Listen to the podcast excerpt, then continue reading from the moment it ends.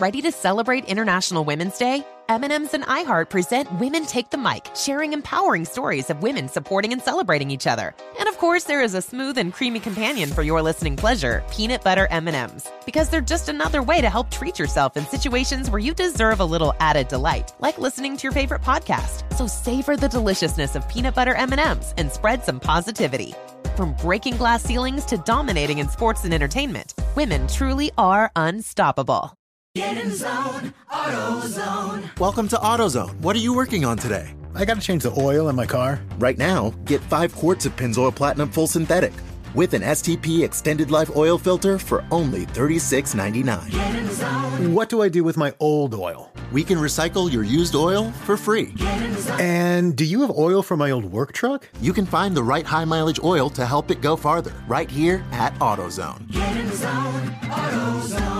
Restrictions apply. With every CBD product claiming to do something different, it's nearly impossible to decide what's best for you. Lazarus Naturals pioneered the farm to front door model of transparency where they handle each step of the production process to ensure quality, potency, and consistency. Scannable labels allow you to see the test results of your hemp batch so you can be confident in the safety and quality. Visit LazarusNaturals.com today. Lazarus Naturals. It's not about being the best in the world, it's about doing what's best for the world. Not available in Idaho, Iowa, or South Dakota.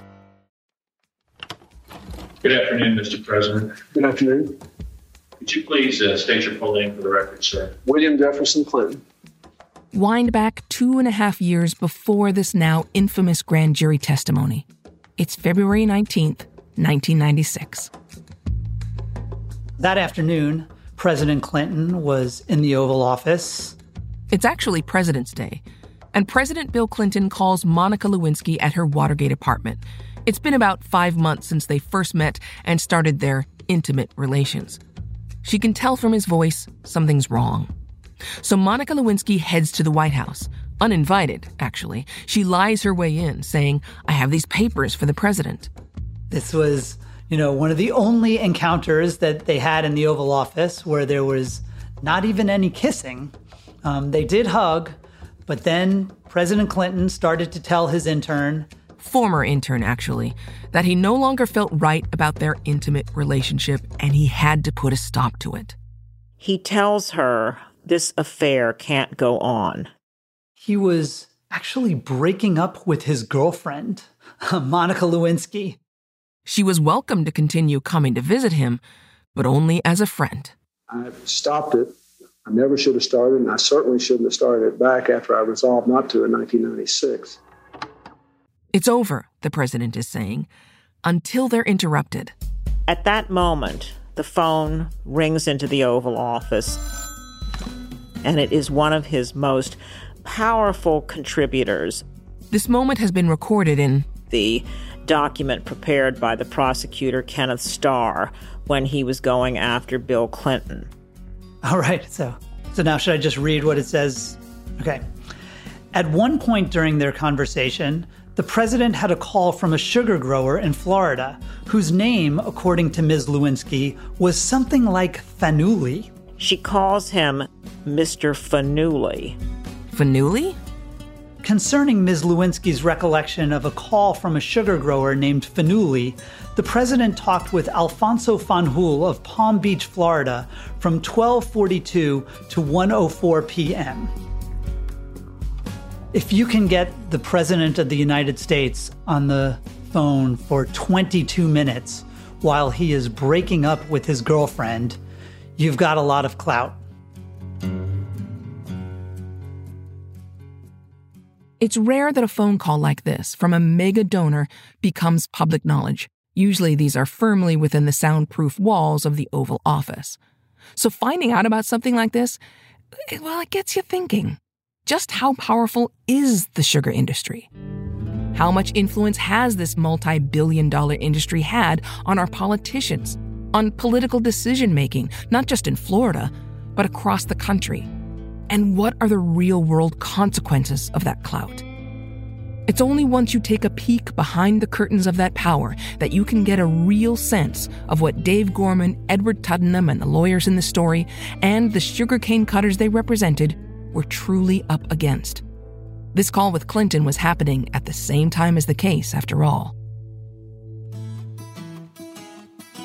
I'm Celeste Headlee, and from iHeartMedia, Imagine Audio, and the teams at Weekday Fun and Novel, this is Big Sugar, Episode 8 The Battle of the Swamp.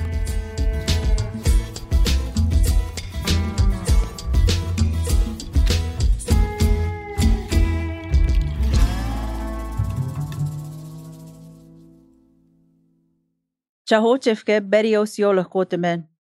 Megajoe Ayamotomlen Mayet Kotomle.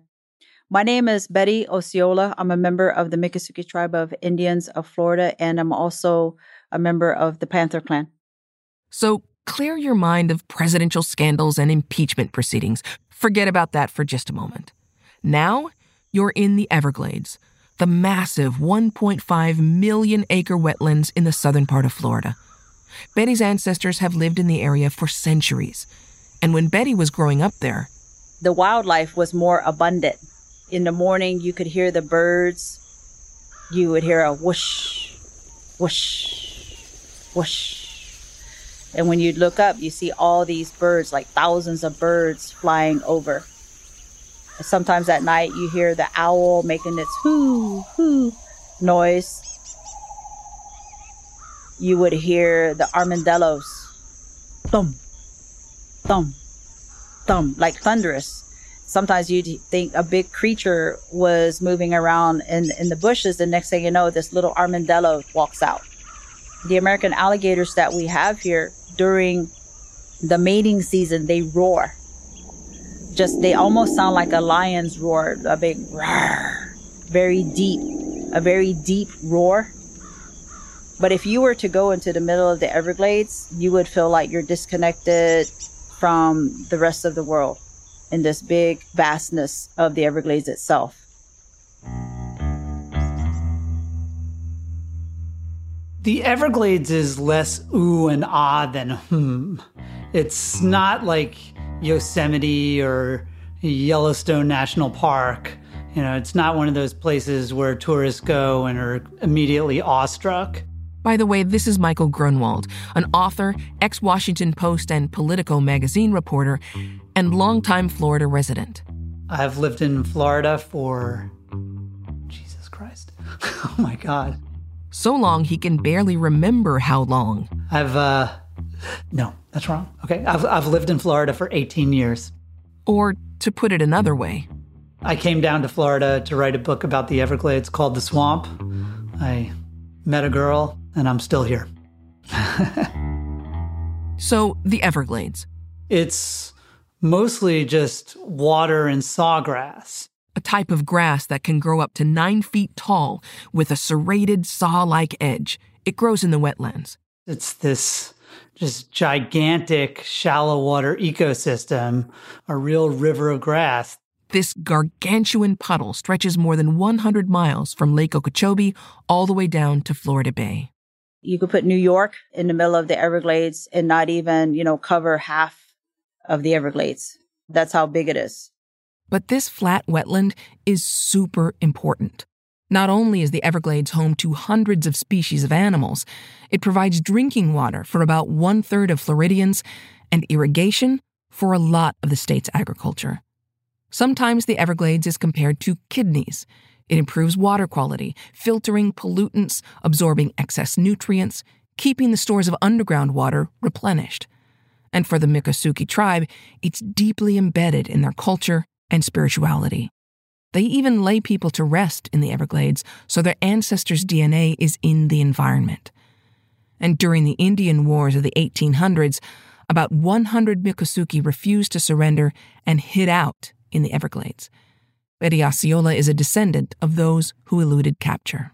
They sought refuge in the Everglades because those people that were pursuing them weren't acclimated to this harsh environment.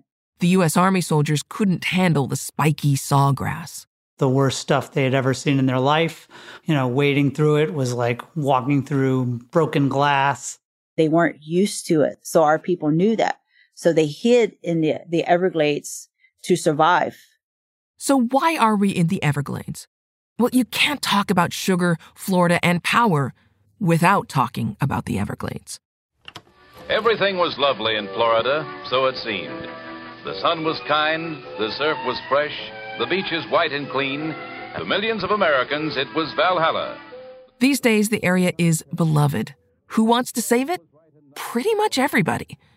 But for much of the last century, many people viewed it very differently a wild beast that needed to be tamed. There was trouble. Nature was frowning. The trouble was water. Sometimes it was too dry. The water table declined, massive droughts and fires. And the only moisture left was in the sweat and tears of those who made the land their living. Sometimes it was too wet.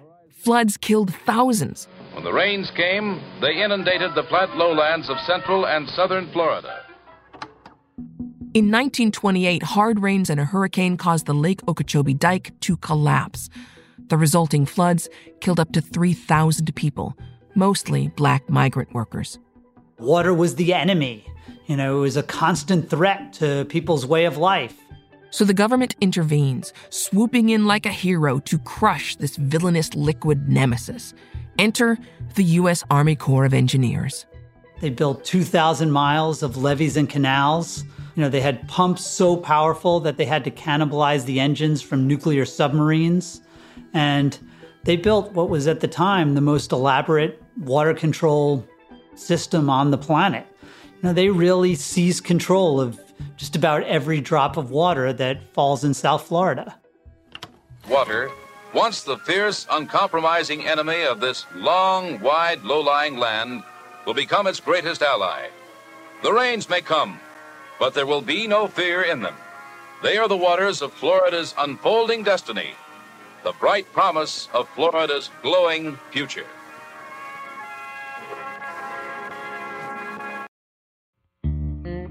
The water was captured, rerouted, and siphoned out, making way for acres and acres of real estate opportunities. So that you could have 8 million people living in this once uninhabitable swamp. Know, the only problem was that it devastated a really important ecosystem. Florida, and really America, was indelibly changed by this aggressive drainage. In 1971, in what was once marshes, Walt Disney opened a theme park. Presidents continued jetting to Florida for vacations, and a local fast food joint, Insta Burger King, lost the Insta in the restaurant's title and took the nation by storm. A sector that economically matched tourism in the state was agriculture, and one of the biggest players in this extraordinary Florida boom time sugar. And that deep organic muck that they've got in the northern Everglades was really well suited for sugar. From the 1950s, hundreds of thousands of acres of sugarcane plantations were created in the fertile soil that was once the Everglades. You know, in the Everglades agricultural area, they grow vegetables, they used to grow a little bit of citrus, but it's mostly sugar. I've said it before, but you've almost certainly eaten sugar from Florida. It produces about half of the country's sugarcane. And since the water was brought under control, sugar has become the most extensively grown crop in the state. You'll see sugarcane as far as the eye can see.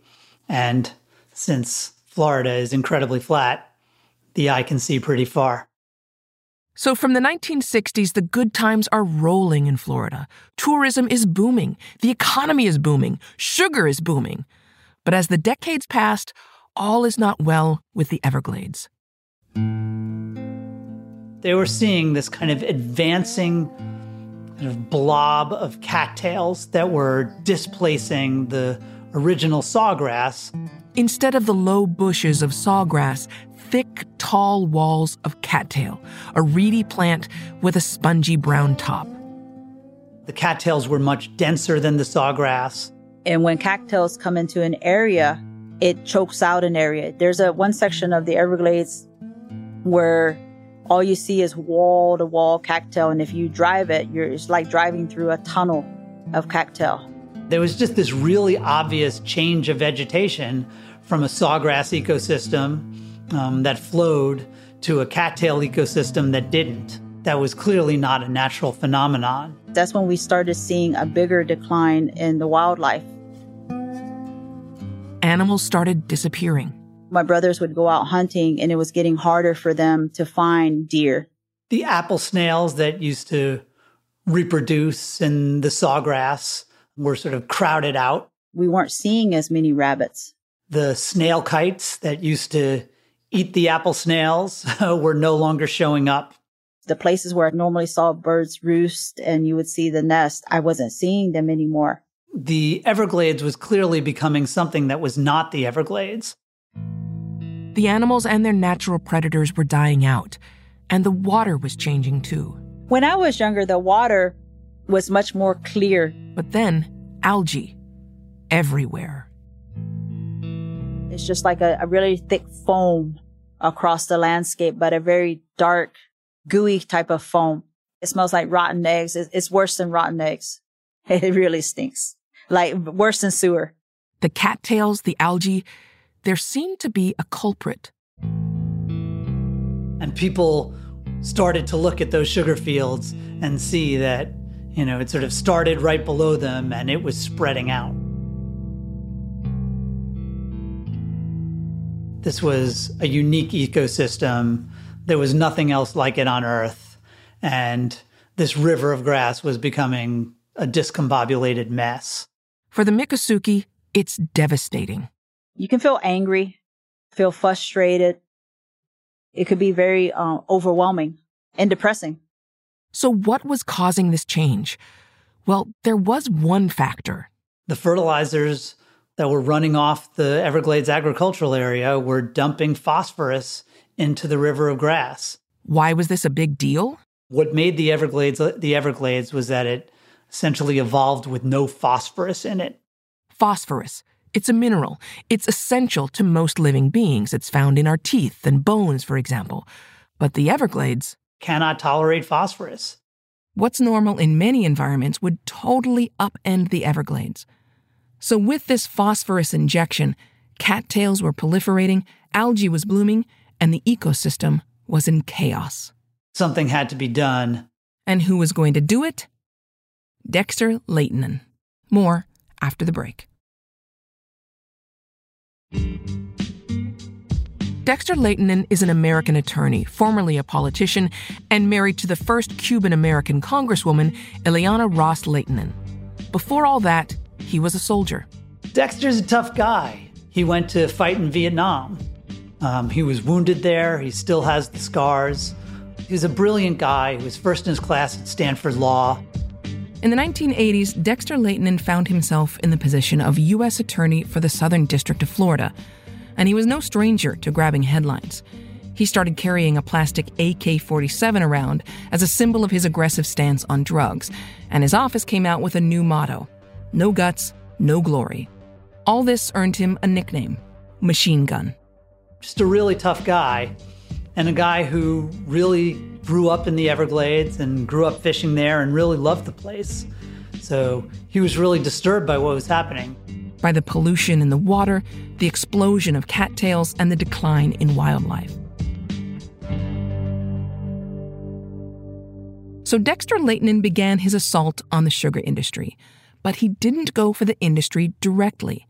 In his mind, the state of Florida and its water management districts were responsible for regulating the water quality. If the water was polluted, it was them who'd failed.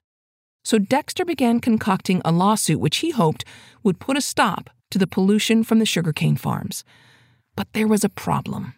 He knew that there was no way his bosses were going to sign off on the kind of lawsuit he was thinking about. So he continued quietly and secretly. He knew it might land him in hot water with his bosses in the Reagan administration, no pun intended. But regardless, this machine gun pulled the trigger. Here he is in his own words discussing it during an interview with CBS. You know, I got wounded in Vietnam, and uh, there's no heroic message there except that, you know, I've been to the mountaintop, and a bunch of uh, subordinate people in the Justice Department don't exactly overly impress me. So in 1988, acting completely on his own, albeit officially on behalf of the federal government, Dexter Lehtinen sued the state's South Florida Water Management District, saying that they were violating the Clean Water Act by failing to stop the sugar industry from dumping pollution in the form of their fertilized runoff into the Everglades. It was a complete shock. it was certainly a shock to his bosses. It was a shock because not only was he taking on the state government, it was a massive attack on Big Sugar, whose power and political influence that extended all the way to the Oval Office, as you'll remember, had made them virtually untouchable. The sugar industry operates one of the most formidable lobbying forces in the state and the country. They are, without a doubt, the most powerful agricultural industry and one of the most powerful industries in Florida. They have dozens of lobbyists, and they've just made it very clear that if you're not with us, we're going to take you out. It's a completely legal form of bribery that our system thrives on. This is Carl Hiaasen, the big time journalist and writer and native Floridian who knows the Sunshine State and its quirky politics better than pretty much anyone else. There's all kinds of corruption. There's the kind you can prosecute, and there's the kind that you there are no penalties for. And hiring lobbyists to knock on politicians' doors is not against the law. Lobbying is sort of an abstract term. Basically, these are people who talk to politicians on behalf of industries or companies to try to convince them to vote or act in a certain way. Apparently, they're called lobbyists because they would hang around in the lobbies of places waiting to pounce on politicians and plead their cases. The Atlantic reported in 2015 that for every dollar spent on lobbying by labor unions and public interest groups, large corporations and their associations now spend $34. In other words, the big guys spend 35 times as much protecting their causes as the little guys can fork out to fight for their corner.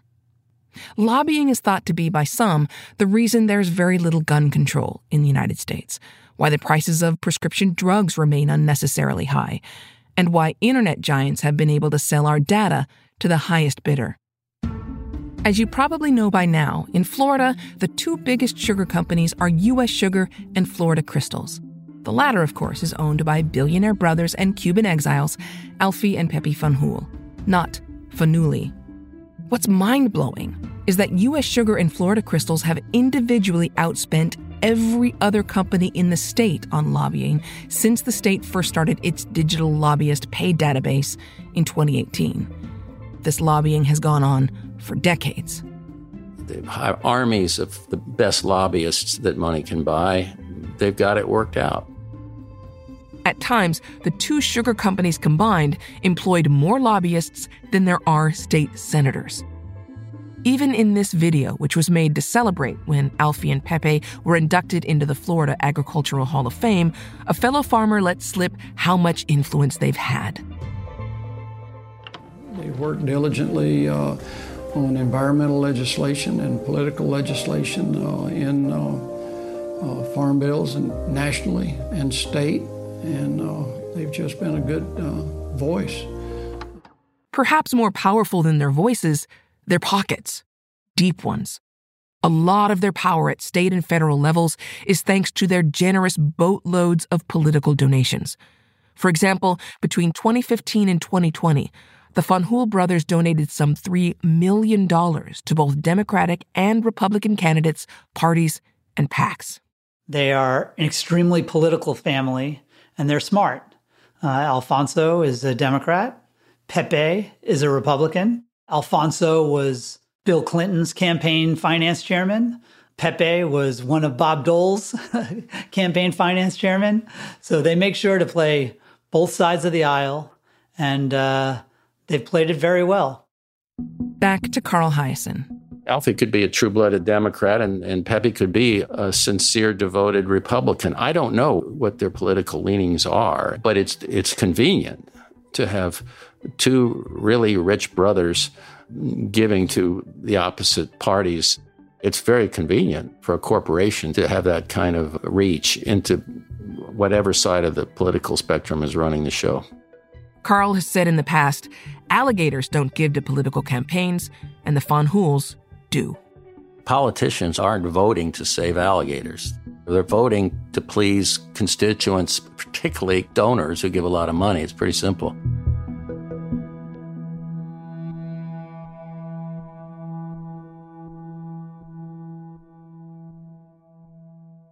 Now I want to give you another really incredible example of the industry's reach.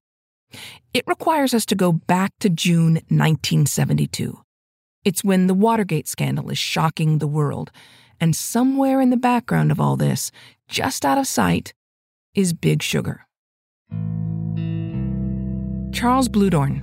If you remember from episode 5, he's the millionaire executive dubbed the Mad Austrian of Wall Street. Back in the 60s, he's the owner of Gulf and Western Industries. The company's holdings include Paramount Pictures. In fact, Bluhdorn was a big force behind getting The Godfather made, and by 1967, he also has his fingers in the sugar pie. He's the owner of the South Puerto Rico Sugar Company, and he's got massive sugarcane farms in South Florida and the Dominican Republic. So, why are we talking about Charles Bluhdorn? Well, since the Depression, Congress had set import quotas to protect American sugar farmers. It's included in a piece of legislation called the Sugar Act. Under those quotas, Bluhdorn knew he'd be able to import a certain amount of sugar into the country from his farms in the Dominican Republic. Then, in the early 70s, there's a review of which countries should be allowed to sell their sugar and how much they could sell in the U.S. all the current quotas were on the line, including from the Dominican Republic. So there was a strong possibility his slice of the pie could become a sliver. To put it mildly, he's quite worried. So the mad Austrian lives up to his name and makes a bold move. He goes straight to the top. And as we all know, President Nixon would have made a great podcaster because he loved to record things. In February 1971, a sound activated taping system was installed in the Oval Office. Four months later, it would blink alive to the sound of Charles Bluhdorn's voice. Mr. President, I know you're very busy. I appreciate if you could see me. Uh, I received a letter. This is an actual recording of sugar lobbying happening in real time, a grower speaking directly to the president. Bluhdorn says he appreciates Nixon's time, then quickly moves on to a long and forceful monologue in which he implores Nixon not to decrease the sugar quotas for the Dominican Republic. Let us be clear that we have a great sugar interest, and our 100,000 shareholders would certainly be greatly affected to what happens to the Dominican Republic. He suggests that the decrease could fuel anti American pro revolutionary sentiment in the DR. These things in themselves are very small, and they take a presidential the kind of catalyst that could cause a coup d'etat. Later, when there's a coup d'etat in a place like Santo Domingo, then Nixon gives an impassioned reply. I have no patience with those that are against the Dominican Republic. I have no patience with those that are against the Dominican Republic.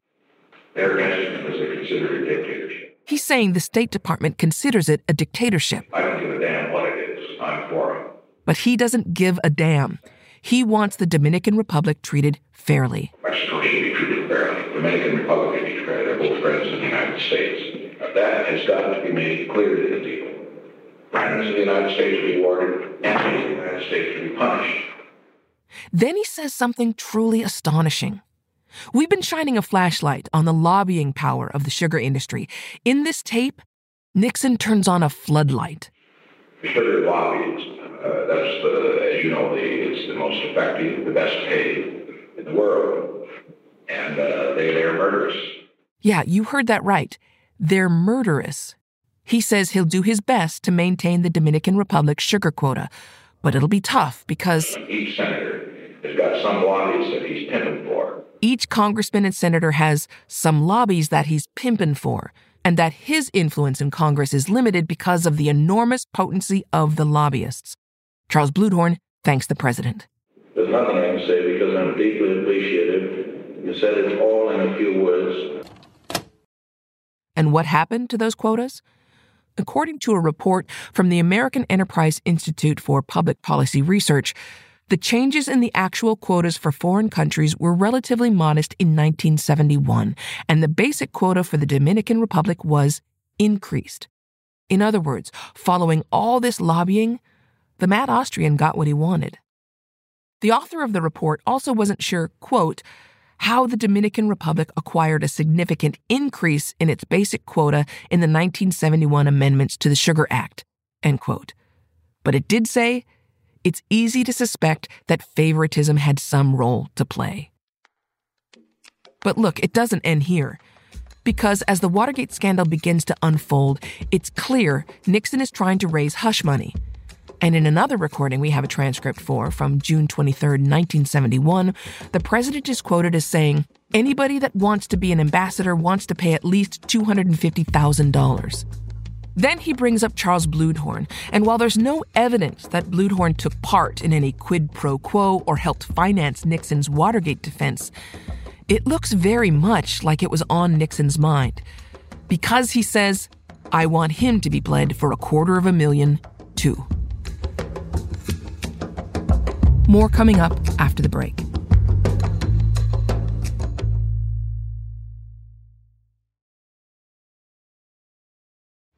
I got a phone call, come up here immediately. I flew up there with my. Uh, so back to 1988 with Dexter Lehtinen. He's the Justice Department attorney on a one man mission to save the Everglades from Big Sugar's pollution. And he's doing it by suing the Florida State Water Department. Now you get it. He's not only attempting to cross the state government, but also the incredibly powerful sugar industry. So it's no surprise he's being told by his superiors to withdraw the lawsuit. They just said, you're out of control, use phrases like that, withdraw the lawsuit. But they couldn't really stop him. They weren't going to get it withdrawn any way you cut it. Florida water officials are adamant they're going to fight the suit. They say it's not our responsibility to make the sugar industry clean up their pollution. They begin to spend millions on lawyers to fight their case in court. And of course, there's pressure from the sugar industry too. They've tried behind the scenes to get the lawsuit dropped. They've done everything they could, sent armies of lobbyists to try to weaken the various laws that the lawsuits pertain to. Oh, the squeeze was coming from Big Sugar with its influence. Uh, they thought they were going to get it dropped. They just thought for sure it would be uh, dropped. But Dexter wouldn't budge. He was not going to drop the suit. The sugar industry has always dominated the politics of Florida, and they've always gotten their way in Washington as well. But the courtroom turned out to be a venue that they couldn't control. The state government and Dexter are in court, locked in battle. There was all kinds of debate over you know, how many parts per billion of phosphorus were going to be legally acceptable. It dragged on and on and became one of the most expensive environmental litigations America had ever seen. It cost Florida taxpayers millions to defend. Then in 1991, the whole case takes a dramatic turn. There's a new state governor in Florida. His name is Lawton Chiles, and he's also a lawyer. And in an unprecedented turn of events, the governor decides to represent Florida State himself against Dexter Lehtinen and his team. When Governor Chiles steps up in court to defend what's going on, Lawton Chiles argued, No, you can trust us. I've got a plan. We're going to restore about 25,000 acres of sugar fields. We're going to turn them into artificial wetlands. We don't need this federal oversight. We're here to do the right thing. But then lawyers on the other side point out this plan is not enough. That it was just talk. As long as the water was dirty, the Everglades was going to have a problem. It's not looking good for the governor. So the hearing was going very badly for the state of Florida. And finally, uh, Lawton Chiles, who was a very smart politician and could always see when the writing was on the wall, he completely flipped 180 degrees. And he said, I'm here to surrender. I brought my sword. Who can I give my sword to? Jaws hit the floor of the courtroom. He goes on to say, What I am asking is let us use our troops to clean up the battlefield now to make this water clean. That moment really set the stage for another 30 years so far and counting. Two months later, Dexter Lehtinen and Lawton Chiles announce a settlement. It sets in stone a strict phosphorus limit, the largest nutrient removal project in history. Dexter Lehtinen has beaten Big Sugar. The industry has to reduce their pollution.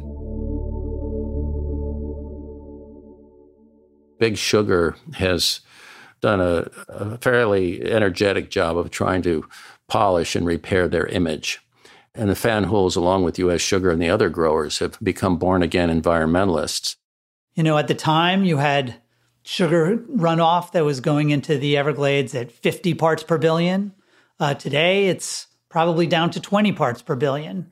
Ultimately, it needs to go to 10 parts per billion. We're still just poisoning the Everglades just a lot less quickly, but there's been undeniable progress made. It was a win, a rare triumph over such a powerful industry. Their lobbying hadn't worked this time. So then people dared to go further, to take another shot. Vice President Al Gore has a new plan to save the swamp in seven years. The Clinton administration really turned its attention to the Everglades. Uh, it came up with this massive plan to restore the Everglades, which Al Gore personally announced. Because what we are announcing is more than a restoration plan. It is, in its purest sense, an investment in Florida's future. $1.5 billion. The largest, most costly ecological repair effort ever proposed in the United States. 1996 was an election year. Florida was a swing state even then. election years are very good for the Everglades. Politicians from both parties um, seem to remember in election years that they are big fans of saving the Everglades because it's a national treasure. So, what was Al Gore suggesting? Part one, they would transform 100,000 acres of sugar fields into wetlands. Part two, a penny a pound tax, a one cent per pound tax on sugar produced on farms in the Everglades, with the proceeds going to cleaning up the Everglades. To the sugar industry, that penny a pound tax was a pure assault on its business model. If people voted for it, it's been estimated that sugar farmers would have had to pay almost $1 billion over 25 years.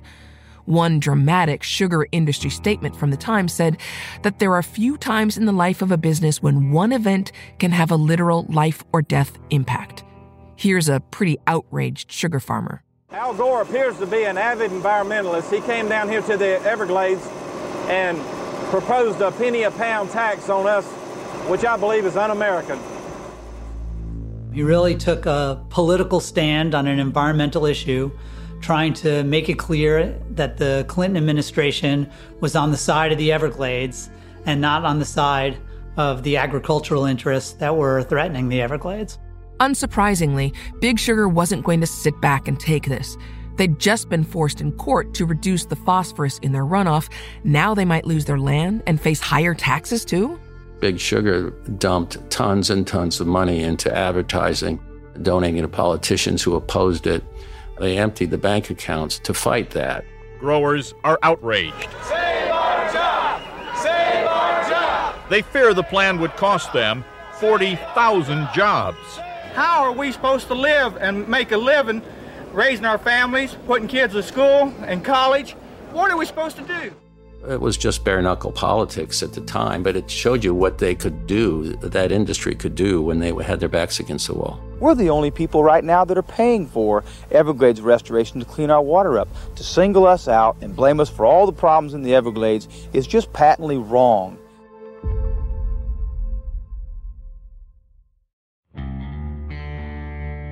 Needless to say, Al Gore's plan was getting a lot of attention, and not just from the sugar industry. Environmentalists were swamping the state with pro tax messaging, too. There was even one wealthy individual who single handedly contributed more than $8 million to the ballot initiative, Save Our Everglades. Millions and millions were being spent in this fight, and as the vote was nearing, opinion polls couldn't tell which way it would go. Would people vote for or against the tax? And it was all this that led to one of the most salacious moments in all of Big Sugar history. This is the lead into the Monica stuff, right? yeah. yeah. Because it was the same day that Vice President Al Gore made his Everglades restoration speech that President Bill Clinton was in the Oval Office. Carl Hiaasen.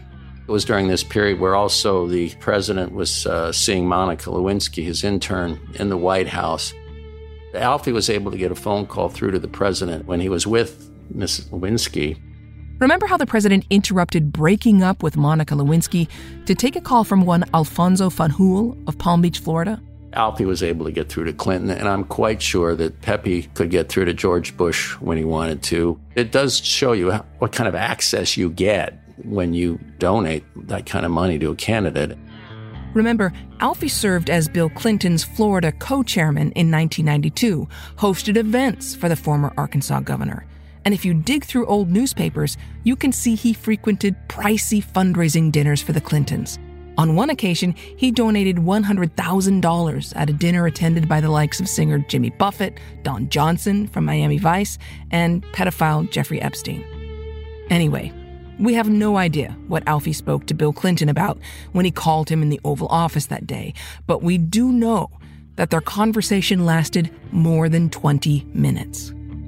And it is probably not a coincidence that when the Clinton administration came out with their final plan for Everglades restoration, uh, it included only 50,000 acres of sugar fields, not the 100,000 that Gore had promised. And that penny a pound tax? After all the lobbying, the advertising, the avalanche of money, it was voted down and never implemented. Everglades cleanup has been largely paid for by taxpayers. Bottom line, the sugar industry, the Fanjuls, this time, they won. One other side note. Remember when George Bush was running for president against Al Gore in 2000 and there was a disputed result? Well, during that time when Gore and Bush were fighting to lay claim to the presidency, the Hoels lawyer, Joe Klock, was one of those who fought in Bush's corner in the Supreme Court. Hmm. All this Watergate, Clinton Lewinsky, Gore's sugar tax it might seem like ancient history. But Big Sugar is still able to pull the strings in political puppetry today. The sugar industry is as powerful today as it's been for the last few decades. It still periodically takes out state legislators or even county commissioners who uh, try to mess with its business model. And it's really hard to imagine anything happening in the Florida legislature that doesn't have the seal of approval from Big Sugar. I wanted to first ask you have have you ever been lobbied personally by somebody from the sugar lobby? Of course. Yeah. This is Florida State Senator Gary Farmer. He represents Eastern Broward County. He's also a lawyer himself. We wanted to talk to him to get an idea of what sugar lobbying is like today. Lobbyists and interest groups abound in Tallahassee. Yeah. And they hire very effective and talented lobbyists uh, for sure and because we noted that recently he'd voted against legislation that would give farmers even more protections when lawsuits are brought against them. This could have to do with the annual burning of sugarcane, which reportedly releases harmful pollution in the air. In other words, if someone sued the sugar industry for making them sick as a result of the smoke, the sugar industry could be protected from these kind of claims. Yet, somewhat ironically, Senator Farmer voted against the farmers. As an attorney and as the son of a judge, the judicial branch to me is the great equalizer. It's supposed to be the area where David can take on Goliath and, and win. I'm never in favor of protections that amount to uh, immunity or a get out of jail free card just because you're a wealthy industry. But Senator Farmer was the only one in the House, Democrat or Republican, to vote against it. So, why were you the only no vote? that's a that's a great question. Either just a misunderstanding or ignorance uh, uh, as to the effect of that legislation. Option one: the other senators didn't understand the legislation. Option two: a just slavish devotion to one particular industry or lobbyist. Option three: or uh, trading a vote for for something else. Those are really the only three possibilities in my mind that would account for it. As of recording, Senator Farmer is working to repeal this legislation, something he's sure the sugar industry isn't happy about. Lobbyists even called him up after he filed the bill. I'm sure they're working uh, feverishly to try to make sure it doesn't get agended or, or heard. You know, Senator Farmer isn't against lobbyists per se. He sees thousands of bills every year and can't be an expert on all of them. The, the reality is, each of us is just a product of our own environment and education and upbringing. If you're just looking to understand and learn about an issue so you can make an informed decision and vote, the lobbyist can actually provide a benefit. Where, you know, the process gets a little sideways is when you're not looking to vote just on the merits of the issue, but you're only looking to support a friend who's been good to you or has raised money for you in the past. That's, you know, where the system begins to, to break down. All this brings to mind a quote, a kind of mantra he thinks politicians should live by. Someone famously said years ago that if you can't take their money, drink their liquor, and vote against them, you shouldn't be in this business. and I think too many of my colleagues don't understand that that quote's been attributed to former California State Treasurer Jesse Marvin Unruh, also known as Big Daddy Unruh, and he was talking about lobbyist gifts. Oh, and the actual quote is somewhat ruder. So let's head back to the Everglades. Because, you know, it's easy to look at these examples and think the industry is rotten.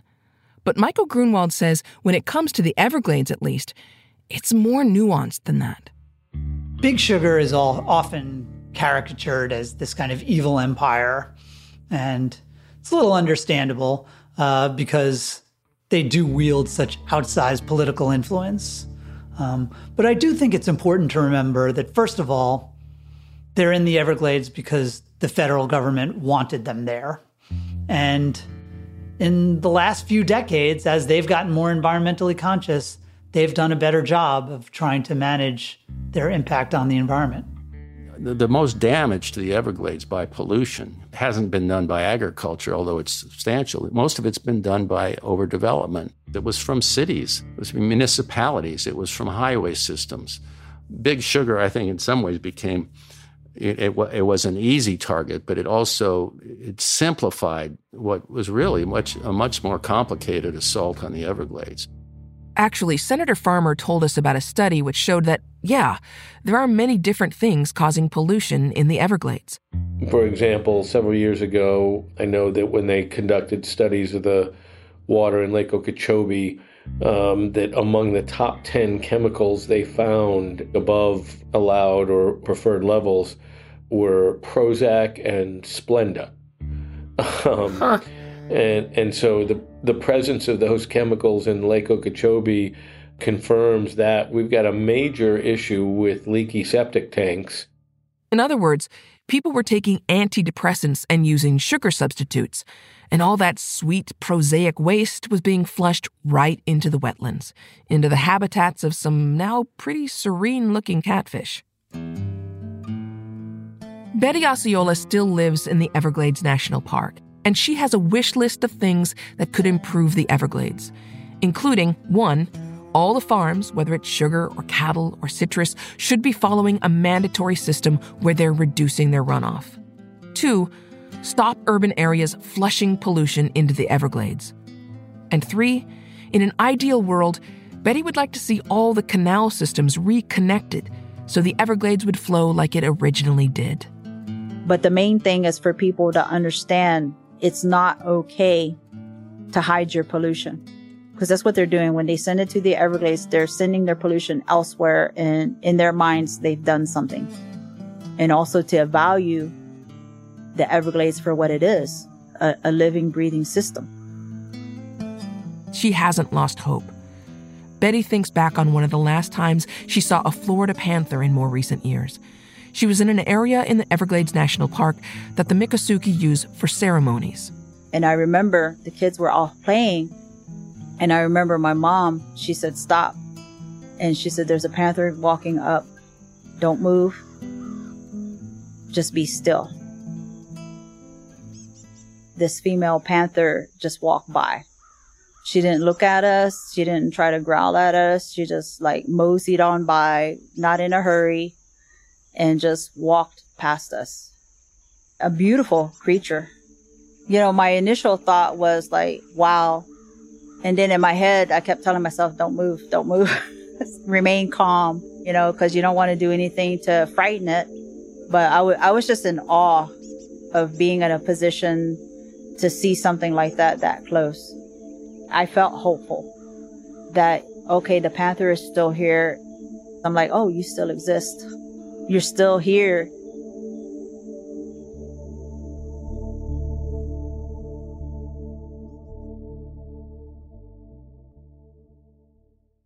Michael and Carl do have one important takeaway. Okay, so Al Gore lost to Big Sugar. That was in the political arena. But Dexter Lehtinen did come out on top in court. So there's something to be learned from that. In the end, what went down in the Everglades shows that the sugar industry is not invincible. The story of the Everglades shows that the sugar industry can be beaten in court. Well, they've been uh, they've been beaten. So next time on Big Sugar, we're back in court with some lawyers trying to do exactly that. Beat the sugar industry on legal grounds.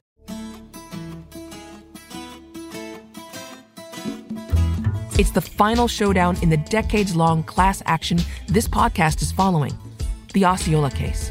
The Osceola case was on life support. They didn't have any money, and Dave's practice was in shambles. But new evidence might turn things around. We found the proof that was just amazing.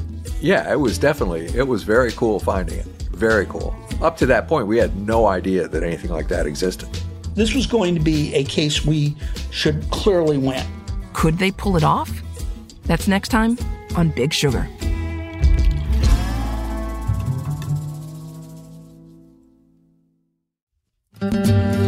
Big Sugar is produced by Imagine Audio, Weekday Fun Productions, and Novel for iHeartMedia.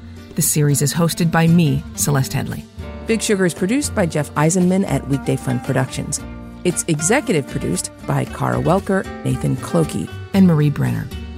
Story editor and executive producer is Joe Wheeler. The researcher is Nadia Mehdi. Production management from Cherie Houston, Frankie Taylor, and Charlotte Wolf. Our fact checker is Sona Avakian. Field reporting by Amber Amortigi. Sound design and mixing by Eli Block, Naomi Clark, and Daniel Kempson. Original music composed by Troy McCubbin at Alloy Tracks. Additional music by Nicholas Alexander. Special thanks to Alec Wilkinson, author of the book Big Sugar, and Stephanie Black, director of the documentary H2 Worker. Big Sugar is based on the Vanity Fair article In the Kingdom of Big Sugar by Marie Brenner.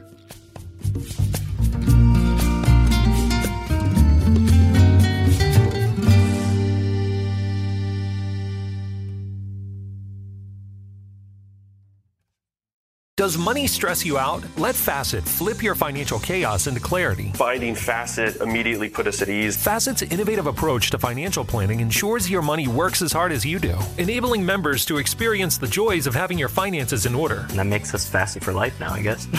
Visit Facet.com, F A C E T.com to learn more. This ad is sponsored by Facet. Facet Wealth is an SEC registered investment advisor. This is not an offer to buy or sell securities, nor is it investment, legal, or tax advice. These testimonials are from current Facet members who are not compensated. All opinions are their own and not a guarantee of a similar outcome. Ready to celebrate International Women's Day? M&M's and iHeart present Women Take the Mic, sharing empowering stories of women supporting and celebrating each other. And of course, there is a smooth and creamy companion for your listening pleasure, peanut butter M&Ms, because they're just another way to help treat yourself in situations where you deserve a little added delight, like listening to your favorite podcast. So savor the deliciousness of peanut butter M&Ms and spread some positivity. From breaking glass ceilings to dominating in sports and entertainment, women truly are unstoppable. With every CBD product claiming to do something different, it's nearly impossible to decide what's best for you. Lazarus Naturals pioneered the farm to front door model of transparency where they handle each step of the production process to ensure quality, potency, and consistency. Scannable labels allow you to see the test results of your hemp batch so you can be confident in the safety and quality. Visit LazarusNaturals.com today. Lazarus Naturals. It's not about being the best in the world, it's about doing what's best for the world. Not available in Idaho, Iowa, or South Dakota.